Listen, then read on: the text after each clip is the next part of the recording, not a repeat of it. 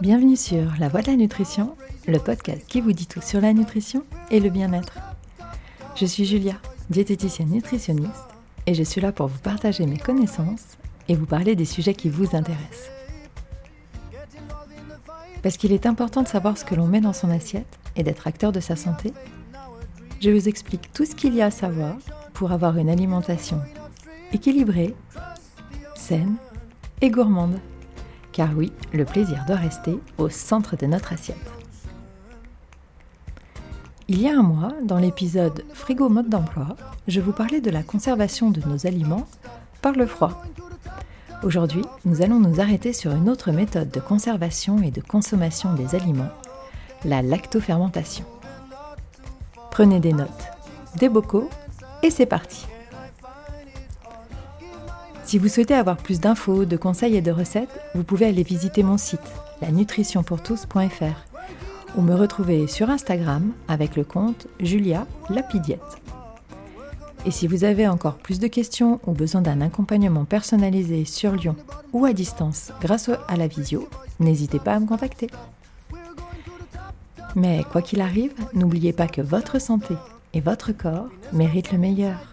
Alors, ne les confiez pas à n'importe qui. Je vous souhaite une bonne écoute.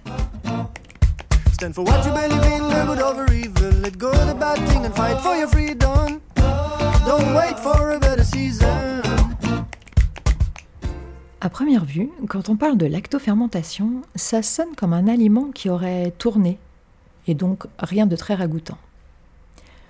En réalité, c'est une méthode de conservation ancestrale, que dis-je, néandertalienne? Bon, ok, j'exagère un peu. Mais quand même, on retrouve des traces de cette méthode au néolithique, soit 5000 ans avant notre quotidien actuel. Ni cru, ni cuit, la lactofermentation ou fermentation lactique consiste à faire macérer des aliments dans un liquide à l'abri de l'oxygène. Les bactéries lactiques qui s'y développent sont alors des bactéries très bénéfiques pour notre santé et qui va en plus conserver les aliments. Cette technique de conservation est une, si ce n'est la seule, qui n'entraîne quasiment aucun risque sanitaire. Elle ne nécessite aucune source d'énergie, que ce soit le chaud ou le froid, et n'a pour ainsi dire aucune date de péremption. Elle prolonge pendant plusieurs années la durée de vie de nos aliments. Et cerise sur le gâteau, elle renforce le pouvoir de nos aliments en développant bon nombre de nutriments excellents pour la santé.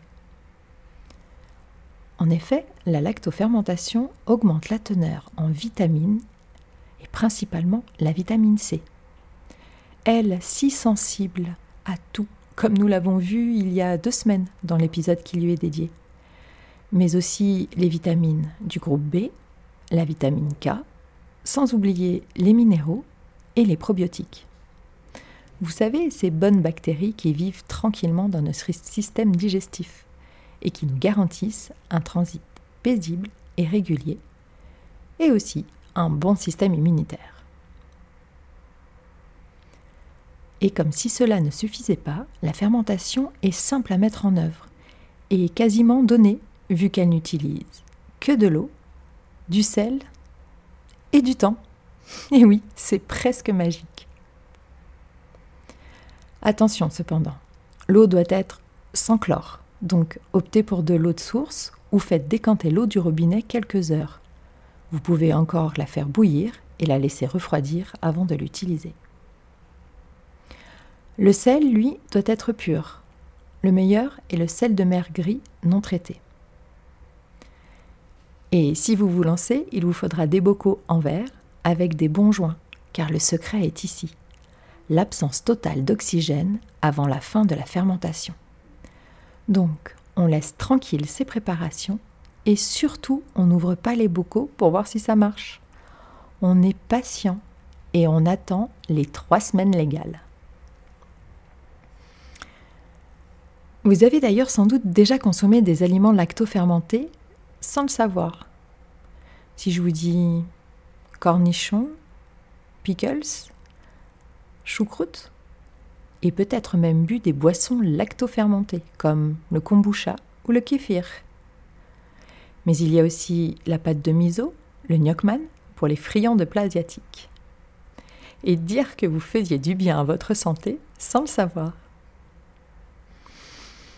On peut lactofermenter tous les légumes. Les choux, les haricots, les fèves, les carottes, les cornichons, les oignons, l'ail, les concombres, les radis, les betteraves, et j'en passe. Les légumes d'hiver se tiennent mieux, qu'ils restent plus fermes, car ils contiennent de base moins d'eau. Mais pourquoi pas utiliser des tomates lactofermentées pour réaliser une belle sauce tomate en janvier? Ça ne se refuse pas. Car un des avantages est de pouvoir mettre en bocal les légumes et fruits d'été pour se faire plaisir en hiver. Car oui, on peut aussi fermenter les fruits. Citron, pommes, cerises. À votre guise. Côté mise en pratique, on ébouillante ces bocaux. C'est préférable pour les débarrasser de toute bactérie ou autre agent pathogène. On s'assure de leur bonne étanchéité grâce à des joints propres et en bon état. On lave et on épluche les légumes, sauf s'ils sont bio, et même si la lactofermentation diminue la teneur de pesticides, cela peut aussi ralentir le processus. On les découpe, selon son humeur et l'utilisation que l'on souhaite en faire. Rondelles, bâtonnets, tronçons ou râpés, faites-vous plaisir et soyez créatifs. Vous pouvez bien sûr mélanger différents légumes et les assaisonner avec des herbes, des épices, des baies. Là encore, mettez-y votre pâte et votre goût. Personnellement, mes préférés sont le chou rouge, les carottes, les oignons et les poivrons. Pour préparer la saumure, ce mélange d'eau et de sel, il vous faut 30 g de sel pour 1 litre d'eau. Remplissez les bocaux des aliments en vous arrêtant environ 2 cm avant le bord de votre bocal. Remplissez ensuite avec la saumure en recouvrant à peine les légumes. Il doit, ou les fruits. Il doit rester un peu d'espace car du gaz va être créé. Et oui, vos légumes vont respirer même sans oxygène.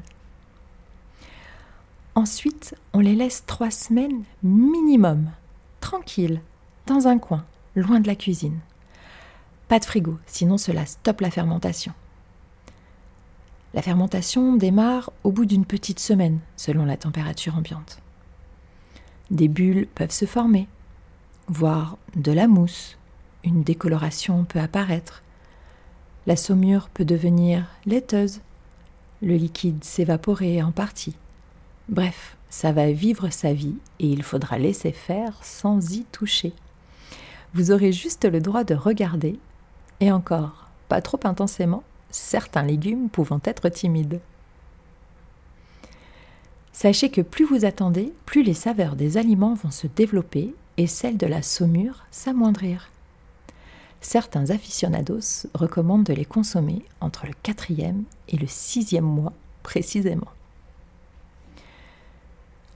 Une fois le processus de fermentation terminé, les bocaux se conservent plusieurs années, sans les ouvrir bien sûr.